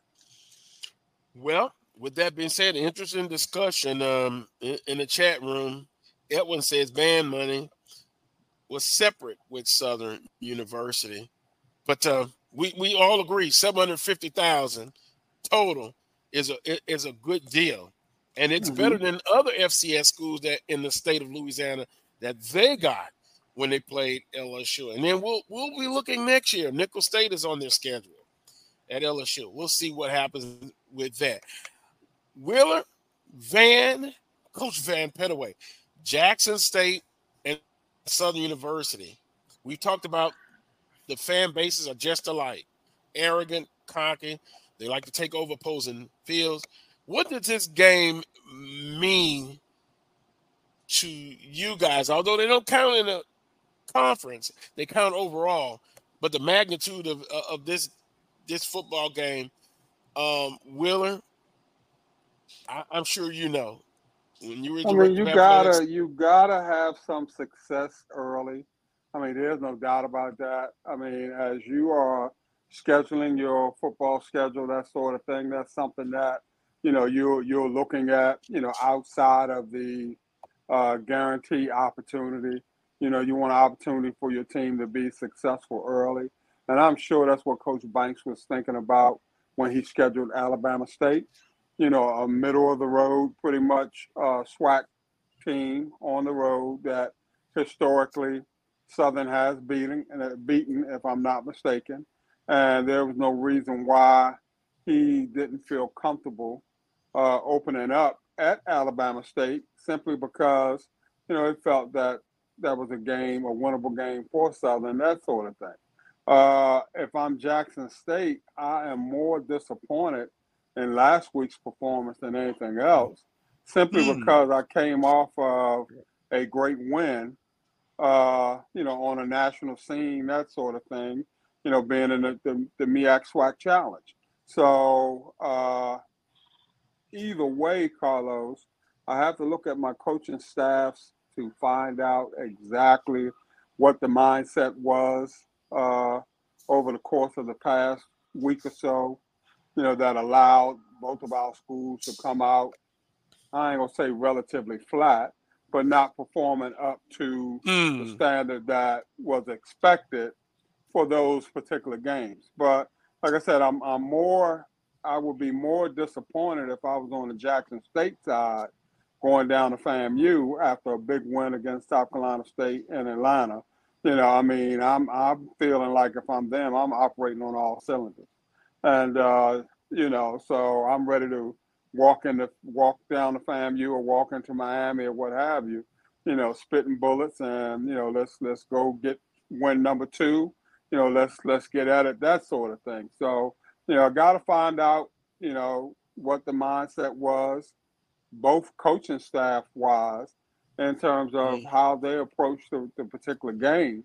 You know, bottom line for me, Carlos, for this week, my mantra would be get rid of the chatter. Mm. You know, get get rid of the chatter, get rid of the noise. You know, because you know if you if you're listening to the fans, if you're delving full time in social media, that sort of thing, you know, it, it may take you to a place that you don't really want to go. That may create some doubts in your mind that should not necessarily be there. And uh, you know, if I if I'm the coaching staff, my sole uh, uh, focus this week for this particular week would be to get rid of the noise. You know, we we need to know who we are. We need to find out who we are. You know, we, we need to be spitting bullets and, and we need to go out here and, and show the world what, what we're capable of doing. Uh, Right. Dooley's honeymoon is over. There's no doubt about that. Yeah, I mean, his honeymoon was probably over the day he stepped into Baton Rouge. uh, you know, that's just that's just the type of job that is. You know, uh, TC Taylor's honeymoon is uh, is rapidly approaching its ending. Know, because we all know, you know, Jackson State folks are are as how you want to put it. Uh, we ain't gonna stay on that wagon for a long time, you know, and just accept losing, especially if you have a good week one week and then you come out and get trounced the, the next week. And so, you know, but for TC, because this is his first time being a head coach, that sort of thing, I don't say he gets a pass, but he gets a little bit more slack as opposed to Coach Dooley, who's been a head coach before, uh, who is an offensive guru from for all intents and purposes. And uh, so the last place that folk would expect for him to be not operating on all cylinders would be the offensive side of the ball. So, you know, it, it behooves them to find out what's going on with their particular teams. And as you stated, Carlos, it's not a conference game tonight, but this is as big a game as you're going to find for for both of these schools because they're on a mission to find out who they are. Right, and, and you know, even though uh, Carlos, the, the first two games are considered uh, conference games, you still want to win the games because this is this is like preseason basketball. You you want you want to establish your program or you es- establish uh, your your uh, rotations doing these contests, and then the other thing that you look at, these are two revenue games. I mean, Alabama State draws, Jackson State draws, so even though they're not a conference game, you still want teams like that on your schedule because you you're gonna reap the benefits at the gate. So they do they do count towards the morale of your team. They count towards your fan base. Your fan base wants you to win every game that you play. See, they, they're not looking at it well. It's not a conference game. No, that's not how they're looking at that. The fans are saying this is a game. It's on our schedule. Uh, this is a light school. In other words, uh, their budgets are comparable to ours, so we should be in the game. We should be on top. We should be winning. And I know the Jaguar Nation is hurt after coming into Montgomery uh, and, and and coming out on the short end of the stick, just like the Jackson State fans are. Uh, you know, they're disappointed uh, how they played down in in, uh, in in the game against FAMU. Uh, so both teams are coming off a disappointment. Both teams are going to try their best tonight to win that game. They they want they want to to reinvigorate their fan bases, and the way to do that is win. You you you do that by winning, and uh, they they got a tough place to go into now. I picked. I, I I said that I felt like Southern would come out on top tonight strictly because they're playing at home. Um, I Hmm. picked the Jags last week to beat Bama State. I thought they could go to Montgomery and win that game, but I messed up by picking Jackson State to win against FAMU in that classic. So uh, th- this is just a top a topsy turvy beginning of the season. Uh, it's a long season. All these teams still have an opportunity to reach their goal. Uh, Yeah. This Jackson State is going to need help because they lost that game against Fan. Yeah, the margin of uh, error now is it's a, just a bit like this. So it sounds like I'm hearing from you guys. It, this is a uh, see who who we are type of uh, Right. game. What type of team are we? Do we want to get to winning habits for JSU? They have one win under their belt. Southern University, no wins, but they could change that um, tonight against Jackson State uh, University in in a huge uh, matchup. Now, Wheeler, I know you would love to be in Baton Rouge right now for this game because when you were the director of athletics at Jackson State, and and Jackson State and Alcorn State, Southern and Grambling, that that's a big rivalry as well. But this Southern Jackson State rivalry, it- it's just a little bit different. Yeah, it's it's on a different level, Carlos. There's no doubt about that. And you know, while we would like to say that it is a friendly rivalry, I don't know that it's all that friendly at the end of the day. But uh, you know, it, it's one of those that you know it, it is what it is. Uh, you're excited for you know the kids. You're excited for the fan base. Uh, you know, you you revel in the fact that you know all these beautiful black folk are getting together uh, you know, to to celebrate pretty much the, the same thing. And you know, uh, I haven't seen or heard of any uh, friction between the two groups in terms of fighting and, and things of that nature. So, you know, it's always been a relatively peaceful type of situation in terms of, you know, the environment overall. I mean, there's a lot of friendly ribbing and, you know, a lot of trash talking, things of that nature that you're going to have, but, you know, nothing to the point where it becomes disruptive or mm-hmm. becomes rowdy or anything like that. And, and it's it's a good rivalry for, for college football, period. You know, and it's it's an example for you know a lot of schools to uh, to want to emulate. You know, it, it doesn't get much better to be you know to be honest with you, and so it, it's something that's, that's that I've always enjoyed being a part of. And you know, it's interesting, guys, because originally, you remember this game was supposed to be played in Birmingham because Jackson State rolled off of Southern's um, schedule and vice versa. But I, I think now the um, this year and next year, the local businesses they will be able to um, reap the benefits of this home and home series. And then after, uh, I guess, 2025, Southern Jack State will be back on the schedule as conference games. So you, you have to take a look at all of that. The, the business communities are, are, are, are very, very happy with this, guys. Yeah, I mean, I, I think you know this is a, a wonderful rivalry. I've been to a Southern Jackson State game myself when when the Braves were off, when the game was in Jackson, and there was fifty thousand people in the stadium three hours before kickoff. I mean, just the passion, the intensity, and you know, I would like to see more of these games too, Carlos. That and it's probably not going to happen though. Southern Jackson's an exception.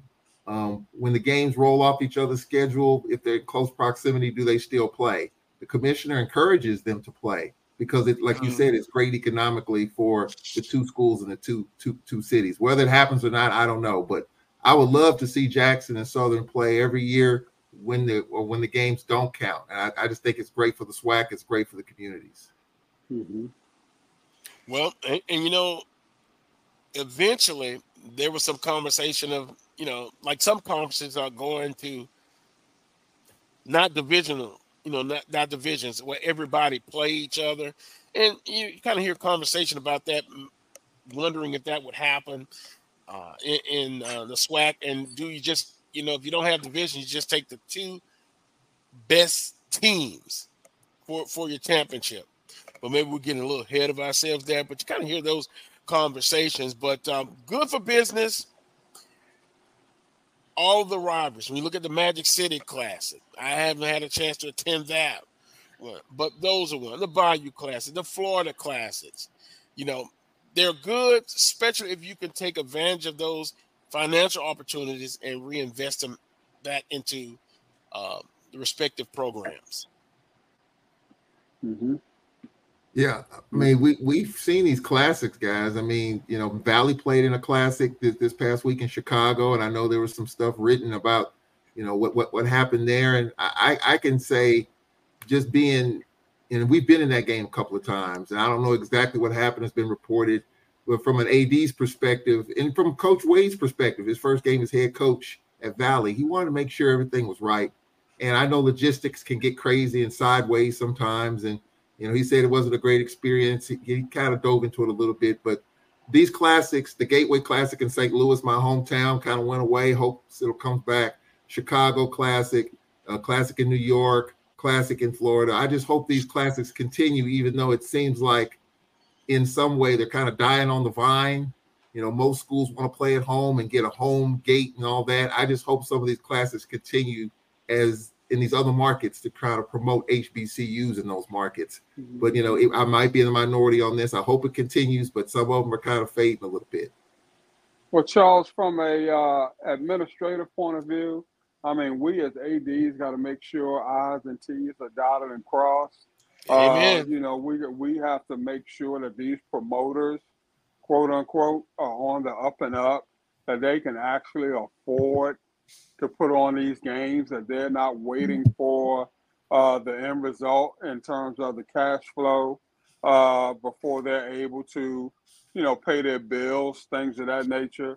And uh, so I, I can get where, where, where what Coach Wade was was coming from, uh, because there are a lot of I'm not gonna call them shady. I don't know what you what word would be uh, sufficient uh, for that. But there are a lot of folk out there that want to run these, try to run these classics that really don't have an idea in terms of the logistics behind moving 85 and 90 uh, football players.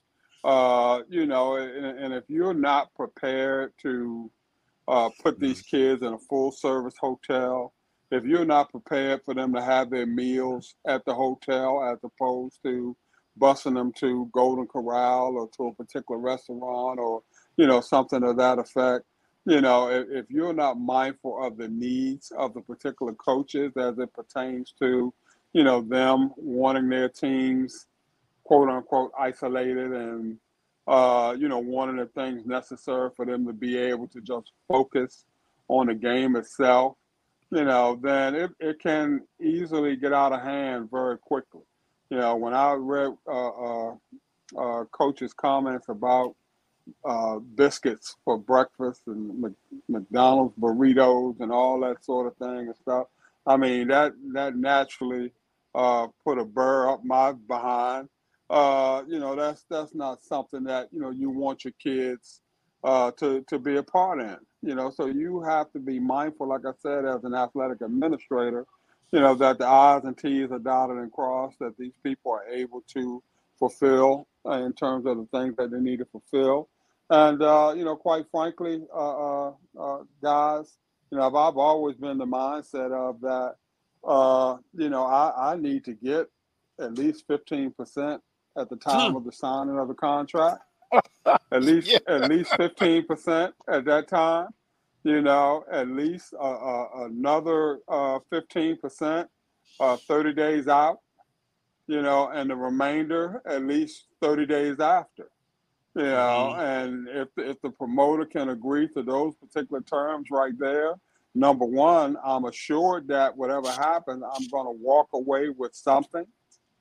And then number two, if I get into a situation where uh, I'm now eating uh, burritos for breakfast, then you know I got a little cash flow flowing there to mm-hmm. where I can bring in some real food if necessary, or I can make sure these kids get some real food and not have to worry about uh, you know trying to break the bank or get a check cut or you know some something to that effect. So there are a lot of things that go along with that, and you know, like I said, we as administrators got to make sure I's and T's are dotted and crossed and that we do our homework in terms of some of these guys.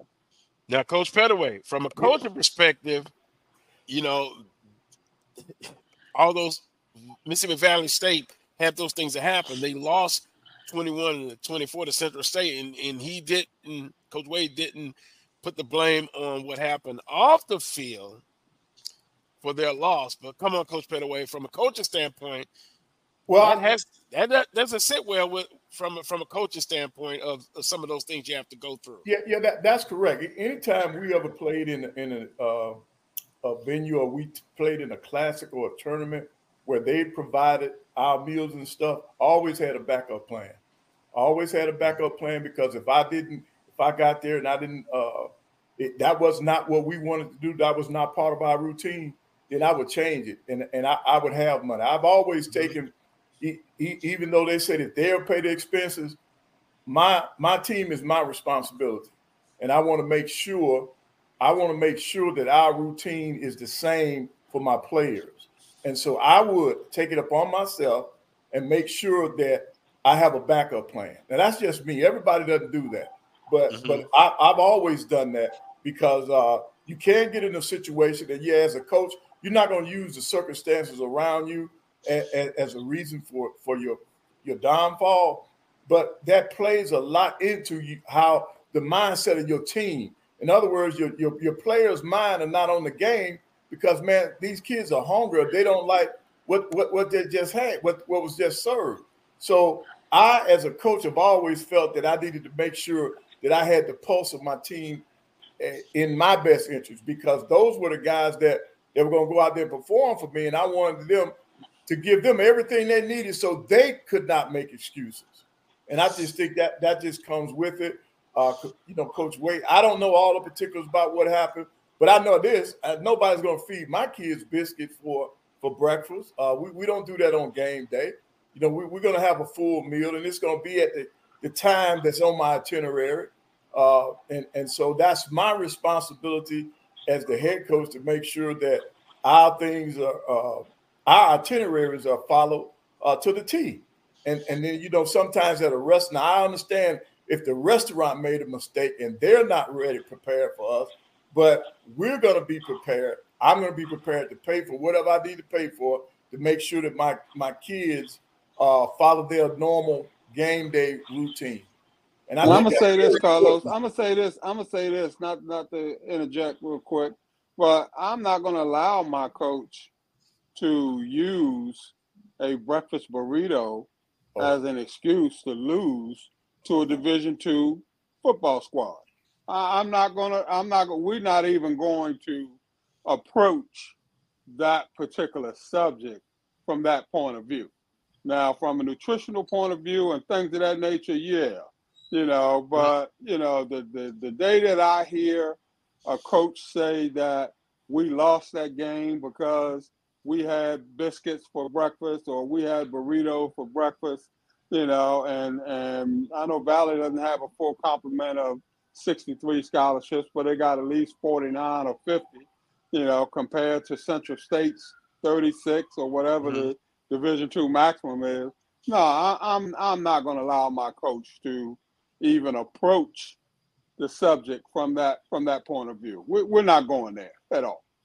Well, but, that, but, but, you know what? In his defense, now I don't think he made he, he didn't use that as an excuse. No, he didn't. He didn't. Right, right, way. right. They just, they just lost the game. I would not allow that to, to take place. Right, right. But I'm just thinking about the I know kids. I'm thinking about the mindset of the kids. You know, if, if they're used to a certain thing and then it doesn't happen, that mm-hmm. that's a messed up day. Now I don't yeah. I don't care. Mm-hmm. You, you, you can be the great Bear Bryant or, or go down there and be Nick Saban. If the kids are not mentally where you need to, they need to be. You you have lost that game. You have lost those kids. Well, yeah, I, I was going to say, guys, that in being around our coaches and coaches in general and players, football players and coaches are creatures of habit. Right. They're, mm-hmm. they're, used to eating a certain thing for Friday meal. They're used to eating a mm-hmm. certain pregame meal at a certain time. They're used right. to leaving at a certain time. Mm-hmm. You know, mm-hmm. so they're creatures of habit, and when that stuff gets thrown out of kilter, not they're not using it as an excuse. It does upset the apple cart a little bit to where mm-hmm. as a mm-hmm. coach you have to adjust. Mm-hmm. Now, like in life, you have to adjust, but these are the things mm-hmm. that that do happen. I mean, according to the report, the plane was late leaving. I don't know if they left out of Jackson or Memphis. I don't know. That does happen. You know, with a charter flight, sometimes if they're coming from another location, if weather, I mean, we don't, you can't control that part of it, but you know, coaches are creatures of habit and they expect things to be a certain way. You know, you're going to the hotel, you're eating all your meals there, you expect meals to be ready on time. Not using it as an excuse, but coaches want that to happen. And that's why the logistics mm-hmm. to me are so critical. I, I really, because I'm around the coaches and I, I'm mm-hmm. helping logistics a little bit. So I, I can mm-hmm. understand mm-hmm. how I can upset you emotionally, mentally. That's Wade's first game. So he wants to get off to a good start. So I, I understand the whole thing behind that. And it can be a little troublesome. It could be upsetting and frustrating. Right. And then you know, when you look at last week, now you think about it. Look what look what happened to Norfolk State. They lost to a division to a division two school. Oh so see, boy. It, it, yeah, yeah. That, that, that. And, and, and, the they way they lost. You had yeah. yeah. somebody else in the MEAC that lost to a division two school. So yeah, Del- Delaware State did. Yeah. Yeah, Delaware, Delaware State. State. So see, and, uh, uh, losing the game, yeah, you, it, but if I lose the game, let me lose it my way. Let me mm-hmm. let me lose the game because we we prepared uh, f- for the game. We had a great game plan. All of our things that we had on that itinerary, we followed them to the T, and then we lose the game. Now I do have to blame myself, but mm-hmm. the, you, your kids, the mental makeup of your players going into a contest is very important. I don't want anything. I'm not going to do anything to to get them off kilter, kilter mentally. I don't want outside people or outside noise or outside influences to do the same thing. And in this case, the food, you know, that, that's not acceptable. That's not acceptable for a football player. That's not acceptable for a basketball. That's not acceptable for an athlete, period. So that that you have to take that into account. And, and I'm proud of Coach Wade for not even using that as an excuse mm-hmm. because mm-hmm. he had one, but but he didn't mm-hmm. use that, and, and and that's good, and that's a good sign for him. That uh, and I wish him the best because yeah, they mm-hmm. don't have at Valley, they don't have, they may not have as much as, as Central State now. If you really want to mm-hmm. be about it now, mm-hmm. uh, I've been up to Central State. Uh, I've known some of the, I I know some of the coaches who have coached there basketball and football. So uh, that losing to them, Valley losing to them, yeah, on the outside it looks bad, but when you look at both programs, Central State might be a step ahead of them. And boy, you mentioned Norfolk State and uh, what was it, Virginia State? yeah. Wow. Did you see the footage how they lost? Oh my right. goodness. We don't have enough time to, to break into that one. And I got to be careful because I'll get accused of uh, by, by maybe somebody on this panel, and then outside the panel that I'm I'm poking at uh, the Norfolk State head football coach. So I'm not. I'm gonna move away from. I'm gonna move away from that. but guys, last week, um, because we got about 12, 13 minutes. Last week, September the second, of course, Central Valley State over Mississippi Valley State, 24 to 21. Alabama A&M played up, Coach Pettaway. I was there. I was there. 13. I was proud of our guys. I was proud of our guys.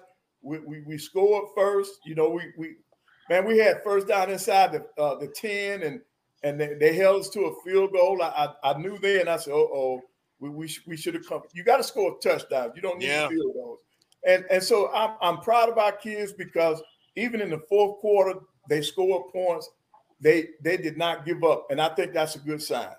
That's and a good sign. I was proud of yeah and that's all you can ask for because it is right. what it is. Uh, playing up 47 to 13. Uh, Bethune Cookman played up. They lost 14 to 56 to Memphis. Of course, Sunday um, in the Orange Blossom Classic, it was FAMU over Jackson State 28 to 10.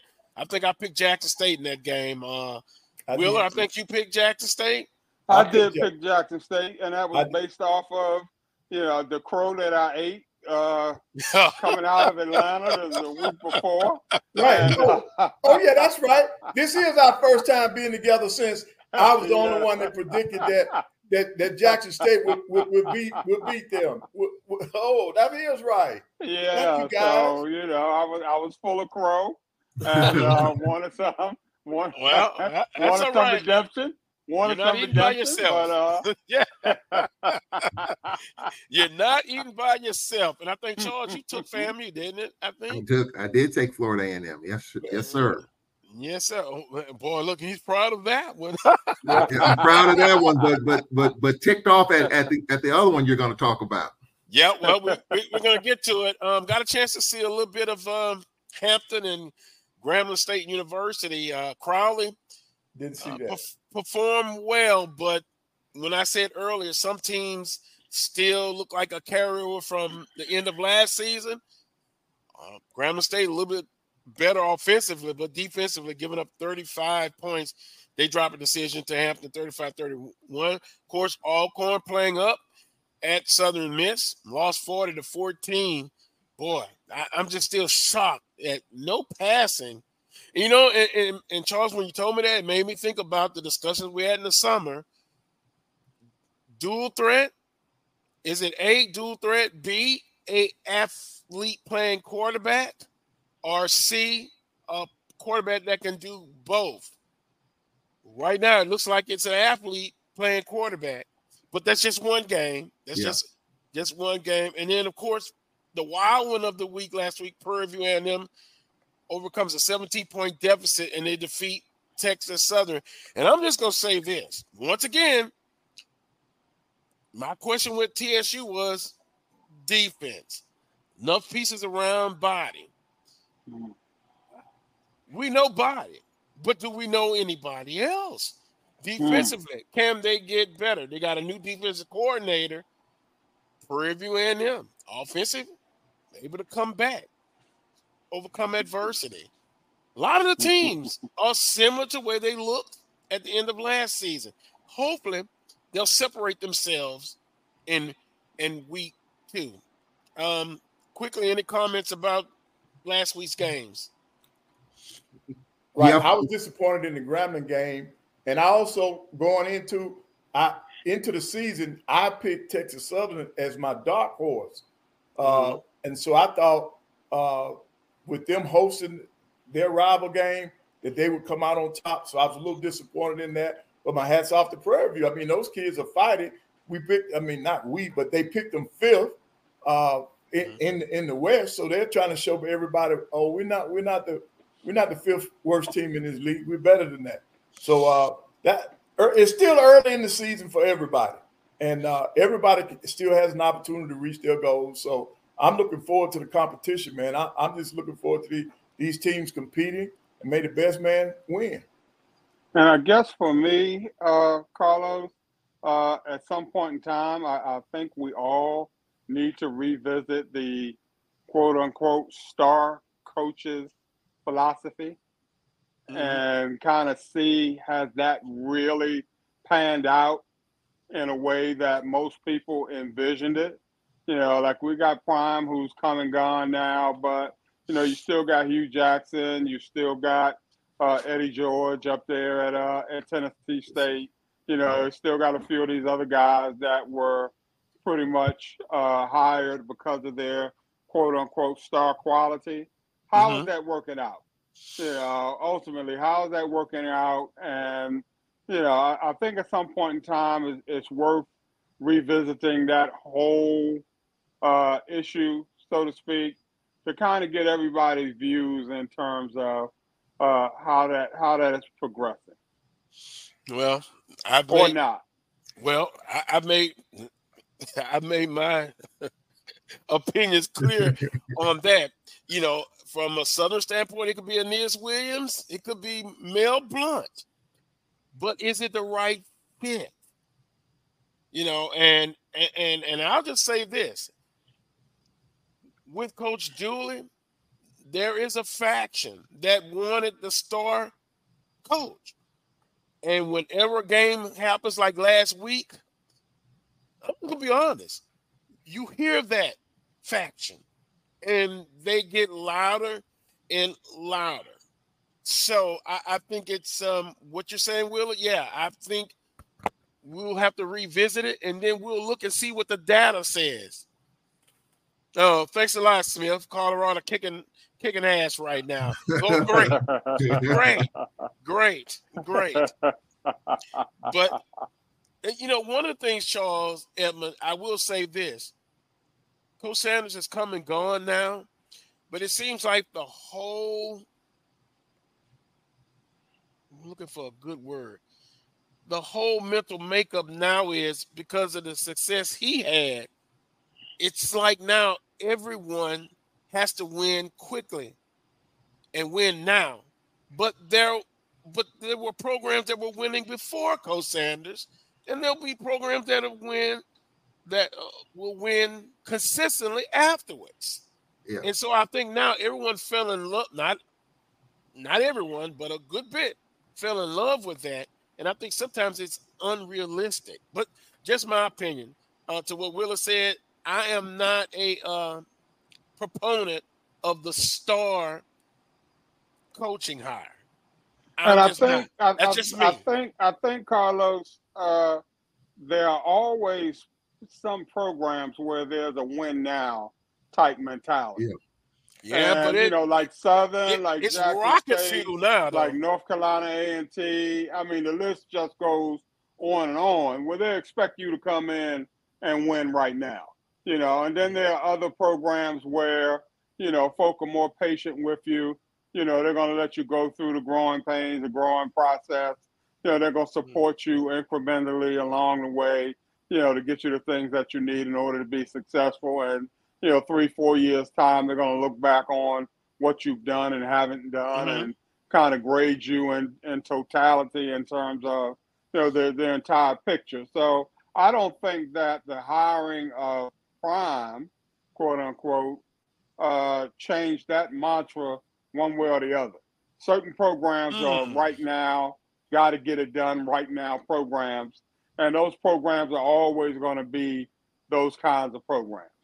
You know, uh, you know, Dooley walked into, you know, what he should have expected to walk into.